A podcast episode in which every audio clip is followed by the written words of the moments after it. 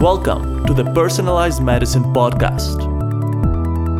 This is the place where scientists, clinicians, and entrepreneurs discuss the progress of this rapidly developing field. I am your host, Alexander Yahensky. Let's start.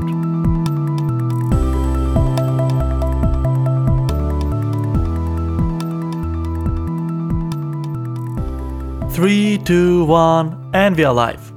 Welcome to the next episode of the Personalized Medicine Podcast. Back in 2019, in episode 3, we have discussed glycans, a very important and somewhat neglected group of biomarkers. Recently, glycans have been receiving a lot of attention. It turns out the surface of coronavirus is packed with glycans, which help this virus to evade our immune system. The recent research of our today's guest sheds the light on the structure of that core surface glycoprotein of coronavirus, and hence can facilitate the development of vaccine against it. I'm very happy to introduce today on our show Dr. Parastu Azadi. Parastu is the technical director of analytical services at Complex Carbohydrate Research Center in the US. She received her bachelor's in chemistry from University of North London and her PhD degree in biochemistry from Imperial College of Science and Technology, where she studied structural characterization of carbohydrates and glycoproteins by mass spectrometry. She then joined MScan Limited, an analytical mass spectrometry consultancy where she was a study director responsible for complete structural characterization of native and recombinant proteins and glycoproteins using mass spectrometry. In 1994, Parastu joined the Complex Carbohydrate Research Center at University of Georgia. Since 2001, she has been working as a technical director at the center, with her research focusing on characterization of glycoproteins. She has more than 130 papers under her belt, and most recently, her group has published two very exciting publications on coronavirus. So, Parastu, welcome on the podcast. It's a real pleasure to welcome you today on our show. Thank you. Thank you for a wonderful introduction. I'm happy to be here today.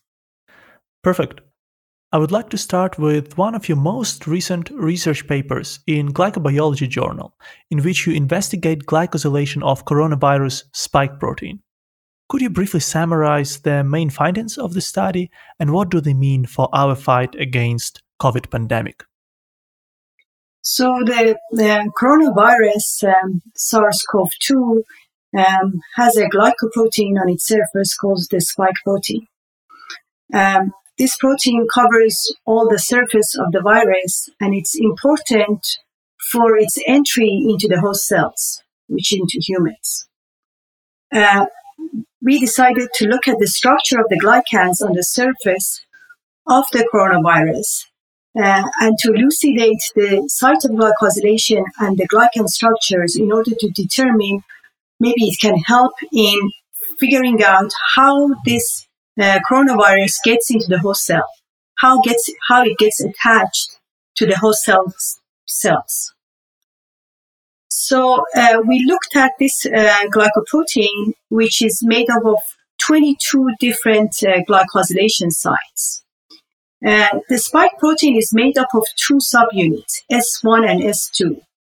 We looked at these S, S1 and S2 subunits independently because we think that um, probably for vaccine development, maybe not the whole glycoproteins may be used for vaccine, maybe only the S1 subunit, which has the binding region, that the region that binds uh, to the host cell may be only used for vaccine. So we looked at the different subunits independently uh, to know the glycosylation and how this may affect binding. So we found out that this spike protein has 22 glycosylation sites, and out of these 22 glycosylation sites, 17 of those is glycosylated. Interestingly, we found two O glycosylation sites. One has been confirmed um, unambiguously, one probably needs more work to confirm that it's definitely glycosylated or not. But these O glycosylation sites could be critical for binding of the spike protein uh, to the host cells because these two glycosylation O glycosylation sites are very close to the binding region. and they couldn't affect on the way the protein binds to the receptor. Um, also, there, there are other regions of the gly- glycoprotein that could be important for binding, and the type of glycans present on there could determine the type of binding there is to the to the receptor. There are different glycans, for example, the high mannose glycans, um, uh, basically complex type glycans, sialylated glycans, or these different heterogeneities within the glycoproteins could influence binding. So it's important to know the whole glycan structures in order to develop a vaccine, uh, whatever platform that may be, using the spike protein. Yeah, I guess what you just mentioned is really important. The differential glycosylation of that spike protein can perhaps explain why infectivity of this virus um, differs between different strains. Do you have any data to support or disregard that hypothesis right now? At the moment, we don't have any direct evidence for which glycans are um, contributing to any uh, differential infections uh, in coronavirus or the, which which glycan structures are doing that. But there are mutants um, in uh, coronavirus, uh, and it will be important to study these further to find out these mutations are they uh, the mutations in the sequence of the different spike protein, for example, are they also differences in glycosylation?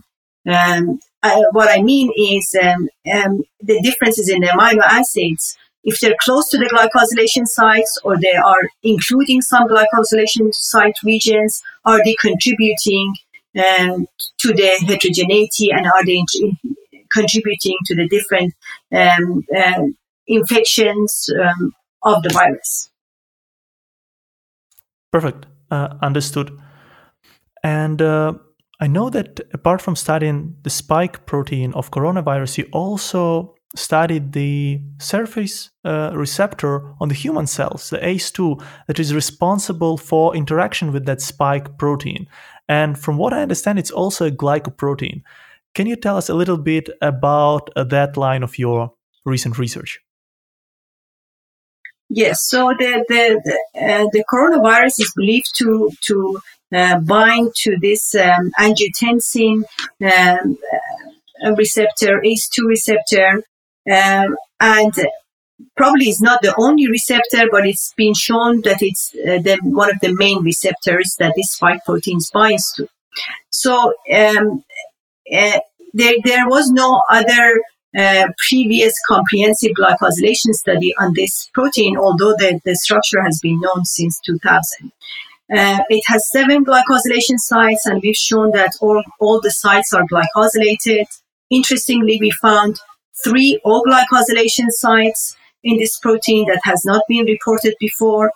Um, it has very interesting glycosylation profile. Uh, there is 85% fucosylation. There is 50% sialylation. And more, maybe more importantly, is the sialic acid linkages that we determined that the 2-3 link sialic acid is the major, uh, major gly- major sialic acid that we've observed uh, in ACE2. And uh, none of the glycans are just only uh, 2,6 linked. Sialic acids has been shown to be important for viral um, infections previously um, in other viruses. So it's interesting to, to see whether uh, the linkages of the uh, glycans on ACE2, how, how um, relevant these will be for, for the way the spike attaches to ACE2. Uh, so, um, f- for example, um, uh, the N-terminal dom- domain of MERS-CoV uh, protein um, prefers 2-3 linked sialic acids. Uh, over 2,6. And we found that the 2,3 link sialic acid is the main uh, um, main linkage of sialic acids in ACE2. So it will be interesting to find out uh, the, the, importance of these linkages and their implications for uh, the binding of the spike to ACE2. Perfect, understood. So essentially, that can potentially mean that um, oh, can potentially explain why we have this different response of different people to, to coronavirus. Uh, some seem to be not affected as much as others. And perhaps uh, part of the answer can be in that differential glycosylation profile of the surface receptors that are responsible uh, for interaction with the virus itself. Yes, I mean, it, it could be that uh, is the glycosylation differences between different people who's contributing to, to the uh, differences uh, that people are uh, reacting to the coronavirus. It's the glycosylation profiles on, on their ACE2 or other, other receptors that are there. ACE2 could be just one of the receptors. Um, the, the, the um, host of receptors that are there um, and their glycosylation profiles differences could contribute to, to the way spike is uh, um, attaching to these uh, receptors. Understood. Perfect. And um, I guess one more topic that I wanted to discuss with you around the coronavirus is why is it so difficult to actually develop the vaccine against those glycoproteins or viruses that are covered with, with glycans? So, um, for SARS CoV 2, um, it's challenging because it's a, it's a new virus for us. So um, scientists don't know anything about it. Uh, our immune system doesn't know anything about it. So it's, it's going to be challenging. We take cues from other coronaviruses, other um, virus research that has been going on. Um, but it is challenging because it's all new. That's, that's the first thing I, I want to say. Uh, the second thing is that the, we don't have any previous clinical trials. We don't have any, uh, we, there, there's no medications. There, there's no other vaccines that, you know, it's, it's shown to work even partially for this coronavirus. Uh, the spike protein is particularly complicated, particularly um, heterogeneous. Um, having 22 glycosylation sites and 17 of those, or maybe most of those being glycosylated, and heavily glycosylated with very heterogeneous profile makes it challenging to develop vaccines uh, against this um, uh, against this virus. So basically, a vaccine triggers a, a response, uh, and we want to be able to um, um, capture that response safely and effectively, uh, so that it can protect us against the infection the, the whole aim of um, a um, vaccine is to produce a robust antibody response uh, with neutralizing um, antibodies, um, coupled with some sort of uh, cellular response to make sure that um, um, it's prolonged and uh, we get immunity from this, this kind of uh, response in our body. Makes makes perfect sense. And uh, yeah these are the challenges that scientific community is facing now with coronavirus that are not so easy to to overcome to to generate an effective vaccine. So, beside coronavirus, I know that you have done a lot of exciting research, uh, both with academic and industrial collaborators uh, over the years. What were two or three highlights uh, in uh, your research career that um, were really the most exciting kind of topics that you had chance to work with so far?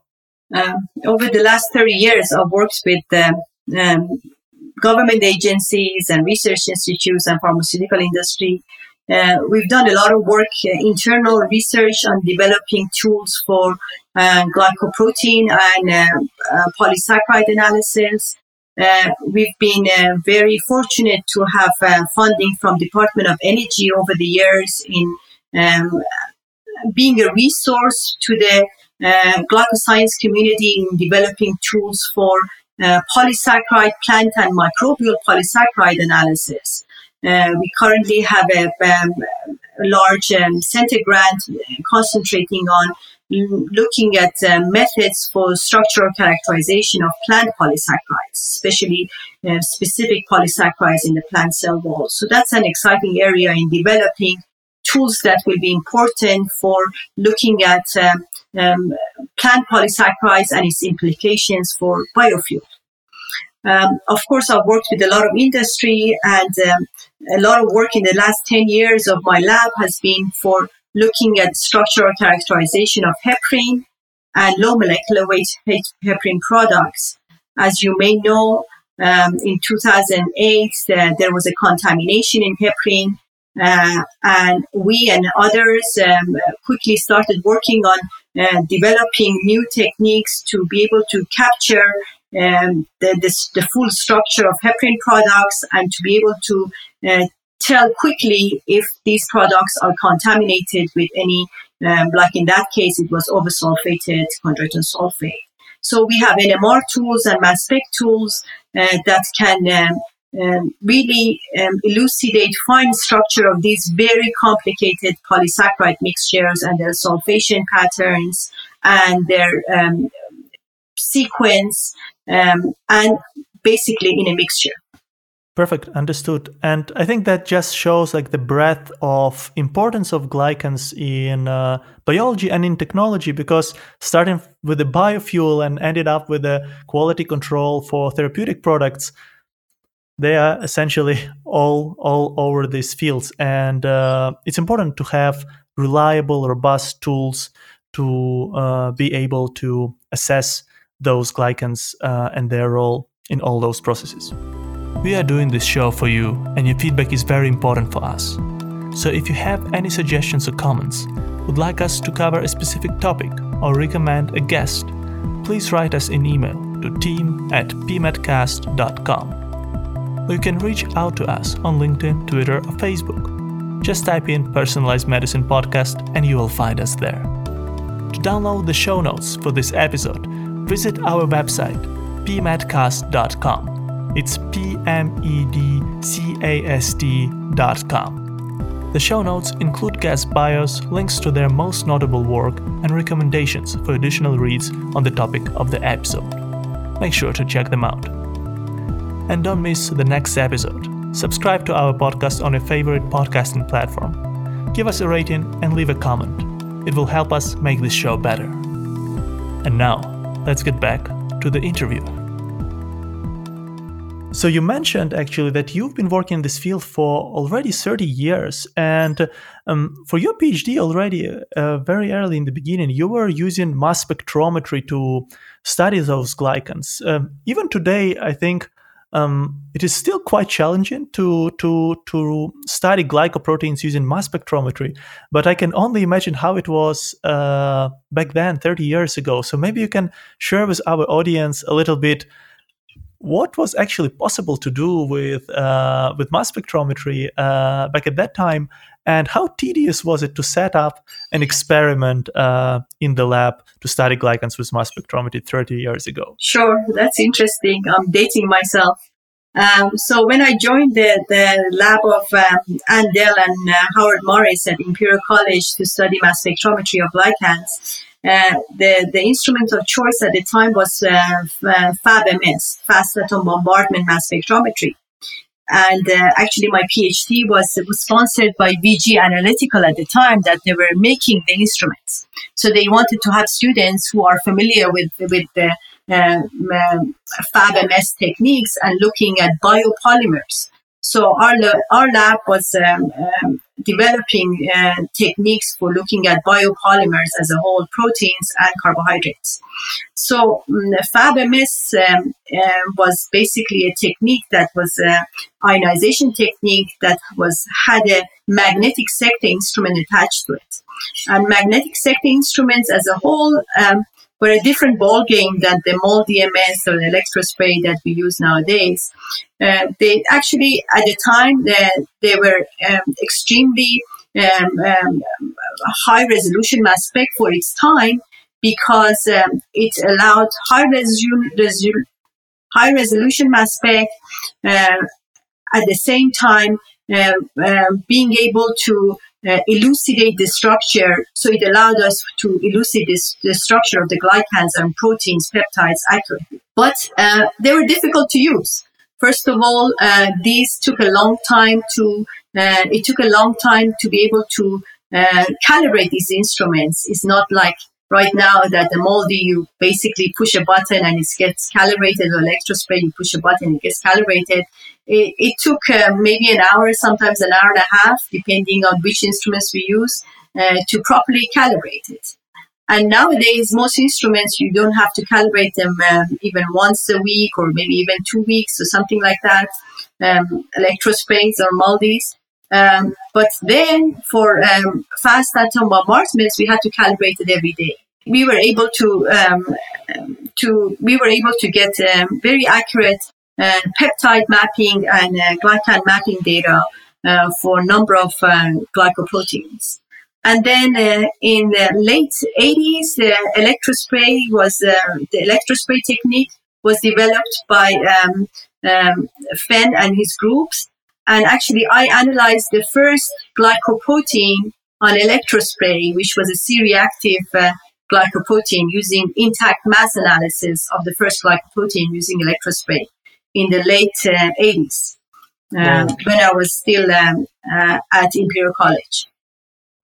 Great, yeah, that, that sounds very exciting, and uh, of course, uh, like the the technology was very different, but but still, a lot was possible uh, even back then. And I think FabMS, uh, yeah, probably a lot of our listeners who even familiar with mass spectrometry will not have have never used it and probably will uh, will not use it. Uh, yeah, probably I've never seen it.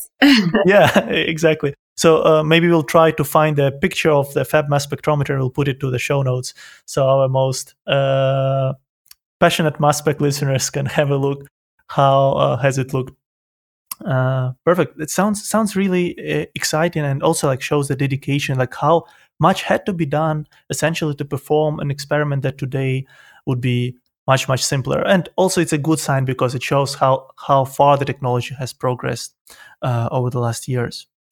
Um, you also mentioned that at your institute you not just use mass spectrometry to study uh, glycans but also use uh, nmr nuclear magnetic resonance can you tell our audience a little bit about when would be a good time to use NMR? Like, what would be the reason to use NMR uh, to study uh, glycans or glycoproteins? And uh, what are the key advantages of this method, for example, over mass spectrometry? Sure. Glycans are complicated structures, so they are not linear, uh, they're branched. So we will need to know the sequence of these glycans, we need to know the linkages. So only mass spectrometry is not going to be, um, uh, only mass spectrometry will not give you the whole uh, polysaccharide or glycan sequence. Um, so we will need complementary techniques. We use NMR, we use GCMS. Uh, we use GCMS quite a lot actually for linkage analysis. So NMR is used if, for example, we have a polysaccharide and we need to know the sequence. Mass spec is not as useful for looking at the structure of the polysaccharides because mass spec doesn't have the mass range that we need for polysaccharide analysis unless we digest it or cut it into smaller parts.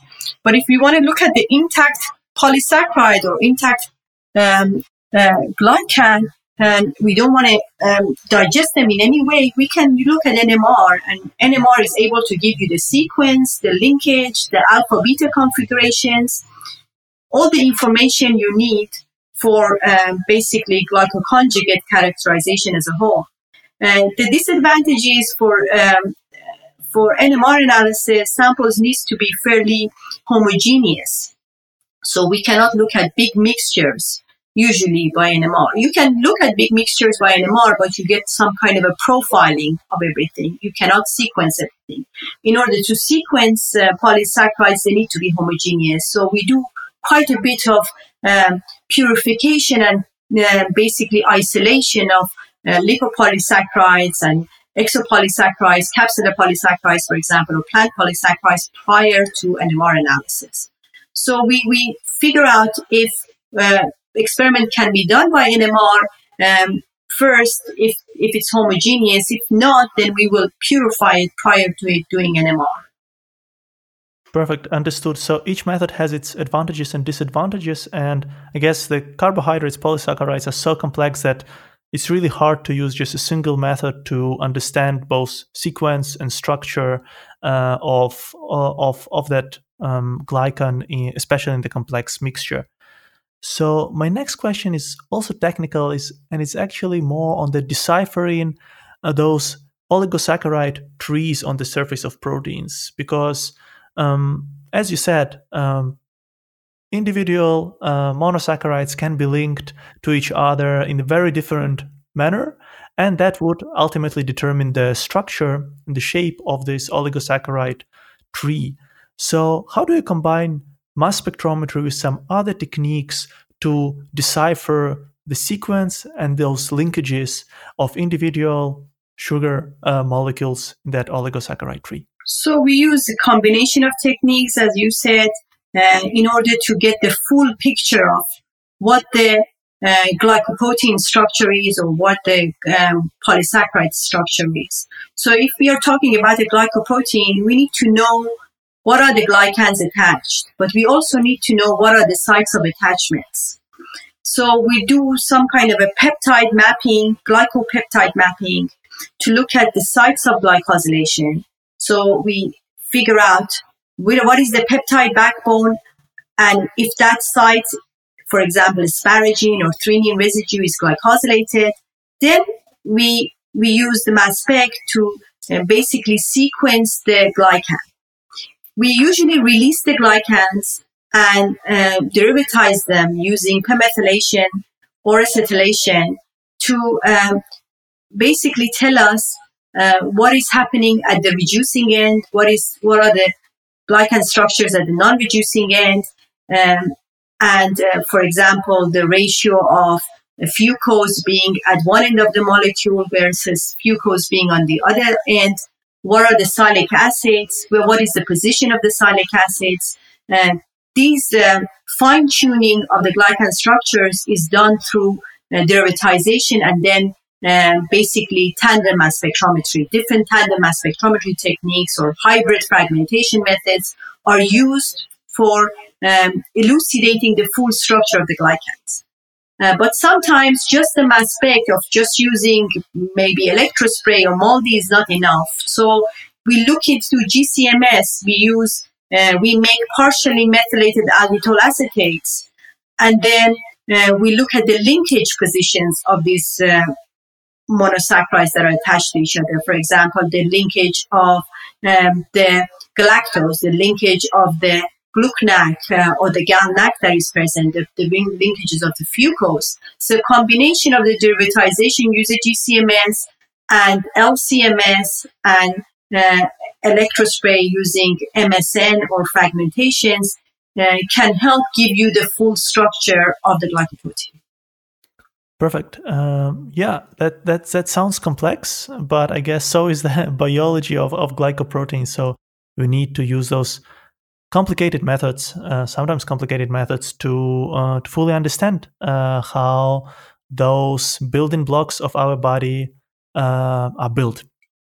But one one important thing that I think um, I'd like to also mention is um, I think so far we've talked about purified glycoproteins, but it's important to be able to look at glycoproteins on mixtures, on um, cell surfaces, on different cell lines, for example, or different tissues.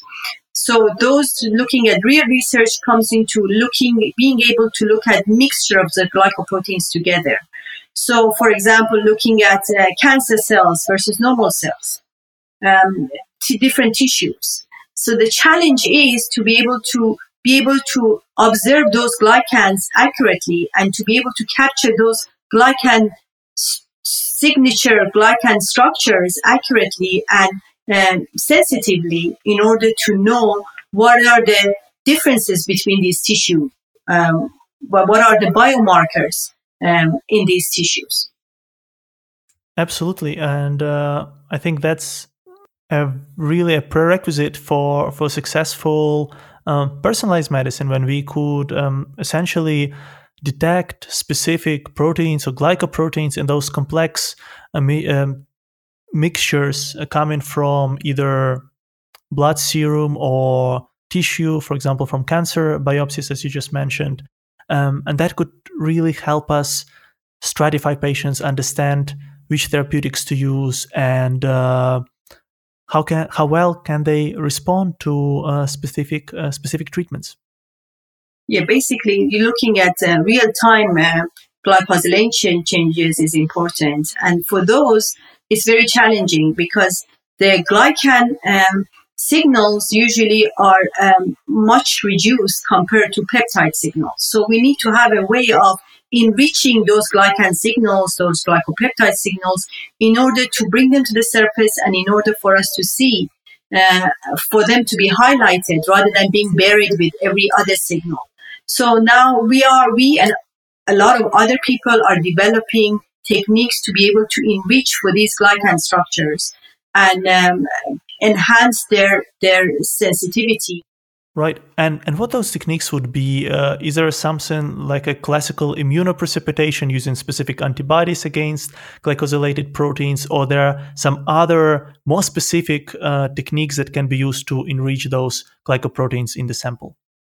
So people are using antibodies. They're using a lot of lectins to to uh, basically enrich for a particular structure or using um, um, different columns that are more specific. They will bind specifically to more glycans, for example, HILIC columns maybe, um, uh, to, to basically enrich the glycopeptide or glycoproteins uh, prior to analysis by mass spec or uh, um, other HPLC techniques, maybe using uh, fluorescent detections, because sometimes the, the changes in glycosylation are very subtle and maybe we will need some kind of fluorescent detections, tagging and fluorescent detections in order to, to detect these subtle changes in glycosylations. And it's not just glycoproteins uh, that could be changing. There are changes could be happening in the heparan sulfate or the glycosaminoglycans. So uh, when we're looking at changes in disease,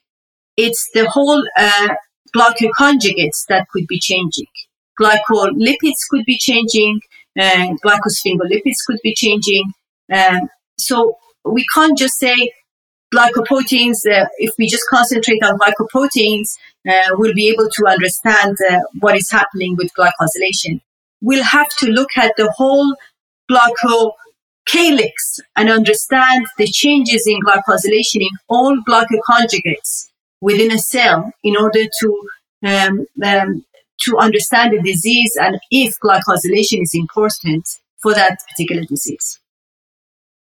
Understood. Yeah, it is. It is a complex challenge, and uh, which consists of of many many uh, different um, elements. As you mentioned, it's not. These are not just glycoproteins. This could be glycolipids, uh, and of course other molecules that kind of determine the phenotype, determine our response to diseases and response to specific therapeutics we use to treat them.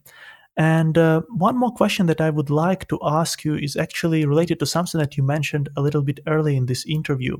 So you said that um, at your uh, institute you are working uh, a lot with the pharma companies, and we have seen essentially the boom uh, of uh, recombinant proteins used as therapeutic agents, and probably the most pronounced uh, group of those therapeutics would be monoclonal antibodies.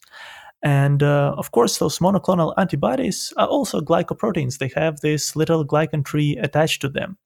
Uh, and uh, from what we know so far, it seems that that's, uh, that this uh, glycan tree is important uh, for the activity of those antibodies. So I'm curious to know actually what are the are there any ways to specifically modify those glycans on the surface of antibodies to change the therapeutic activity of those of those medicines? So, of course, um, we worked with a number of companies on uh, uh, antibody characterizations, uh, both small and very large companies. Uh, antibody glycosylation is actually fairly simple compared to a lot of other uh, proteins, but still challenging because uh, I think the challenge is to be able to accurately quantitate glycans on a particular antibody. We can always um, study the glycans and say, okay, the biantennary is, the main structure. It has um, no galactose or one galactose. It has fucose or no fucose. But how accurately can we determine that? I think that's the, that's the challenging part uh, uh, because uh, quantitation of glycans still it is a challenge in our field. To accurately quantitate glycans still a challenge in our fields. Uh, let's say if there are uh, 15 or 10 to 15 glycans on a particular glycoproteins or antibody.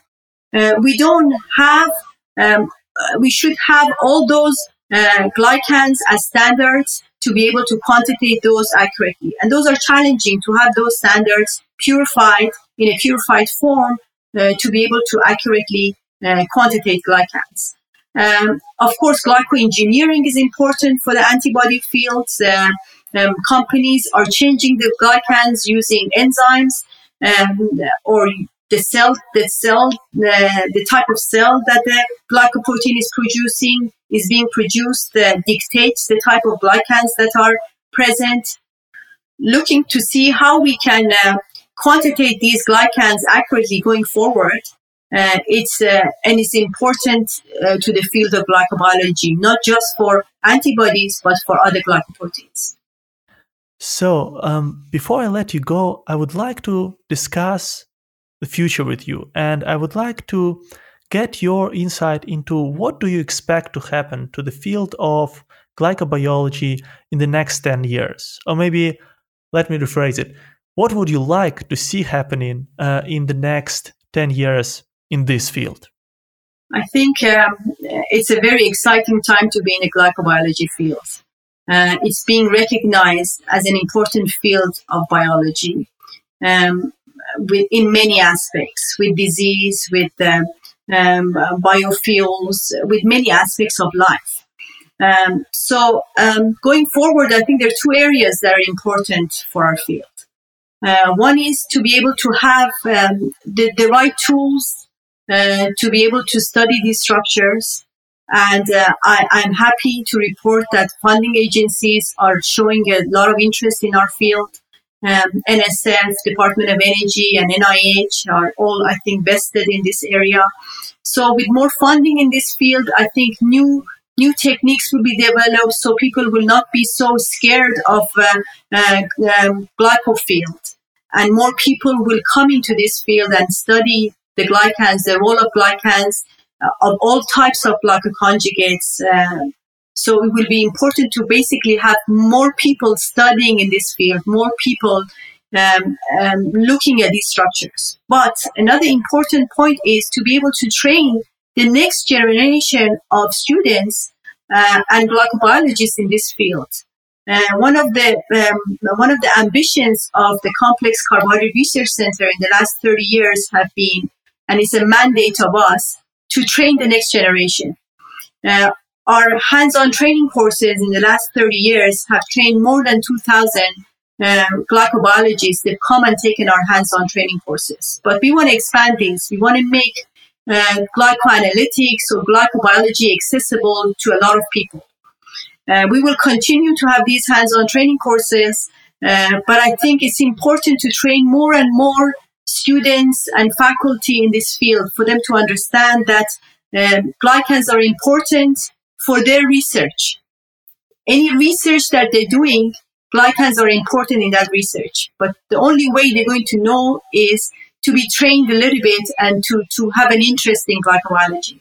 So I'm, I'm happy to report that this year we'll have our uh, courses online. Uh, um, they will be in August and uh, there will be a link uh, in our website. They will be free this year. Uh, because they, there's no hands-on. There will be just uh, virtual uh, training courses, but that's a good opportunity for a lot of people to get exposed to different tools that are available in glycobiology and learn about different researchers doing research on different aspects of glycoscience. Perfect. Yeah, that sounds really fantastic. And we'll definitely make sure to put the link to those courses into our uh, show notes so that more uh, people who are listening to this podcast can um, actually get first experience um, in the world of glycobiology research. Perfect. But Parastoo, I think this was uh, an incredible uh, episode, a very interesting interview. And I'm sure there are a lot of uh, glycobiology enthusi- enthusiasts, maybe mass spec enthusiasts, who would like to uh, reach out to you and get in touch. So, how can these people find you online? Uh, they can reach me at uh, my email, azadi, A-Z-A-D-I, at uga.edu. They can also go to our uh, website, uh, uh, ast.uga.edu or just visit us at the Complex Carbohydrate Research Center. You can find out about the center, the different types of research going on at the center, and the different, different faculties, and there are developing uh, techniques and new tools for all types of glycoscience that is going on at the center. Perfect. That sounds fantastic. Thank you very much for being today with us. And uh, I'm looking forward to talk to you again on this show, perhaps in a few years from now. Thank you to you for um, setting up this um, podcast, and thank you for your listeners. It was very interesting. Uh, I look forward to speaking to you too soon as well. Thank you so much for being with us today on the Personalized Medicine podcast. If you like this show and know someone who would enjoy it too, please share this podcast with them. And don't miss the next episode yourself. Subscribe to the Personalized Medicine podcast on your favorite podcasting app. You can find us on Apple Podcasts, Spotify, Pocket Casts, Stitcher, iHeartRadio, and many, many more. Please rate us there and leave a comment. That helps us to grow and deliver the best experience to you. To access the show notes for this episode, visit our website, pmedcast.com. It's pmedcast.com. And engage with us on social media, where we regularly share the news and exciting content on personalized medicine. You can find us on Twitter, LinkedIn, and Facebook just by typing in Personalized Medicine Podcast. Or use our handle, PMedCast. And if you have any feedback or would like to suggest a guest for the show, write us an email to team at pmedcast.com. Have a great day, and until next time.